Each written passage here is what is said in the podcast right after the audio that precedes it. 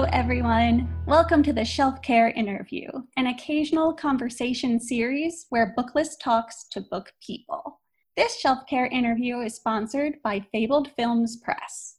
I'm Julia Smith, and today I'm talking to Tracy Hecht, author of the Nocturnals book series, which began as a middle grade series with the title The Mysterious Abductions and has since expanded to include Grow and Read Early Readers. In this latter category, we have the Chestnut Challenge, which came out April of last year and is a level three reader.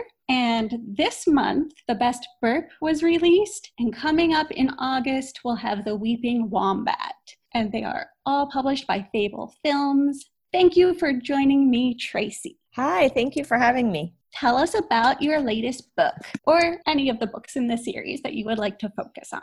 Well, the middle grade books are chapter books that fall for mostly fourth, fifth grade, but you know, obviously some younger kids and older kids read them too. And the early reader books sort of came from them because I, I love read aloud and have sort of written the middle grade books to be read aloud in an enjoyable way for family. And what I heard from librarians and families and teachers was that little kids wanted to have the same stories. So I used the same characters and created a, a, different series of books in the early reader category, which is the Chestnut Challenge and the Best Burp and um, and the Weeping Wombat. And they they have similar qualities, and at the core being the characters, but they deal with very different themes, both of the series, and they obviously have a very different delivery in terms of the reading level. What would you say inspires your writing? Well, you know, I started writing these books because my children don't like to go to bed. And so, and so I thought it would be really fun to do a series that um, started when it was time to go to sleep. And then pretty quickly after that, I started researching nocturnal animals, which are so awesome and really wacky. And the nighttime realm, equally engaging and compelling and mysterious and fantastic.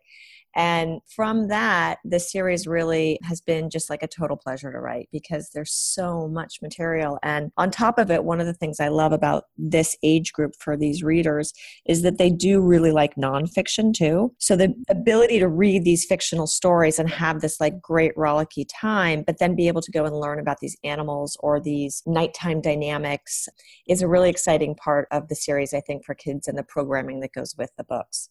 Yes, absolutely. And how have libraries played a role in your reading or writing life? Oh gosh, are you kidding? Um, so, um, I mean, that's that would take the whole entire interview. But I love libraries, and I feel like libraries, as a parent and as a child, are really like where you spend a lot of your youth.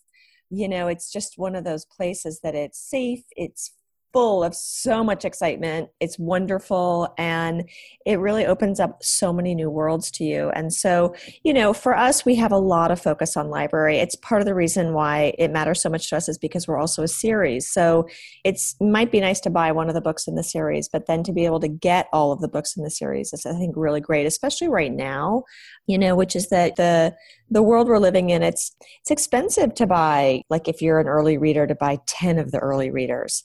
So it's nice to maybe have one or two and then go to your library to read the others. And same for the middle grade books. So we do a lot with our library partners and it's a really important part of Fabled Films Press's initiative. And sort of on that note I saw just today something about Nocturnal's virtual story times.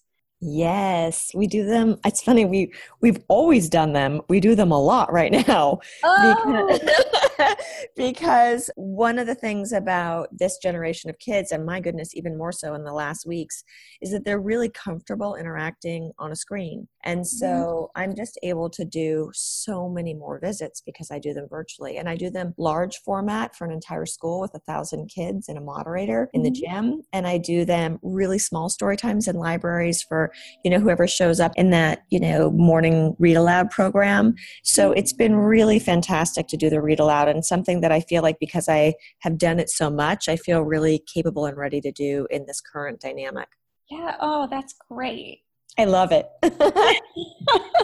um, when you're not writing what do you like to read Oh, well, I, I truly love children's literature and middle grade fiction. Like, I truly love it. And I do love adult fiction too. I read so much middle grade fiction just because mm-hmm. it's what I write, and also because I think it's such an amazing time as a human because it's like the first time you get information all on your own and nobody tells it to you. So it's a really great thing to see what's getting delivered to kids at this age because the world has expanded so much and the thinking and the ways that people engage with one another have expanded so much. So, middle grade fiction, I think, is really important in terms of how it influences us all. So, I do read a lot of middle grade fiction, but I just read a really great nonfiction book by a Lebanese writer that I loved. That was an adult fiction book. Oh, very good think that is all the questions I have. So thank you so much for chatting with me. And thank you everyone for listening to the Shelf Care interview. Thank you so much Shelf for Care. having me. Oh my gosh. Yes, it was wonderful. This Shelf Care interview was sponsored by Fabled Films Press, publisher of Tracy Hecht's Nocturnals series.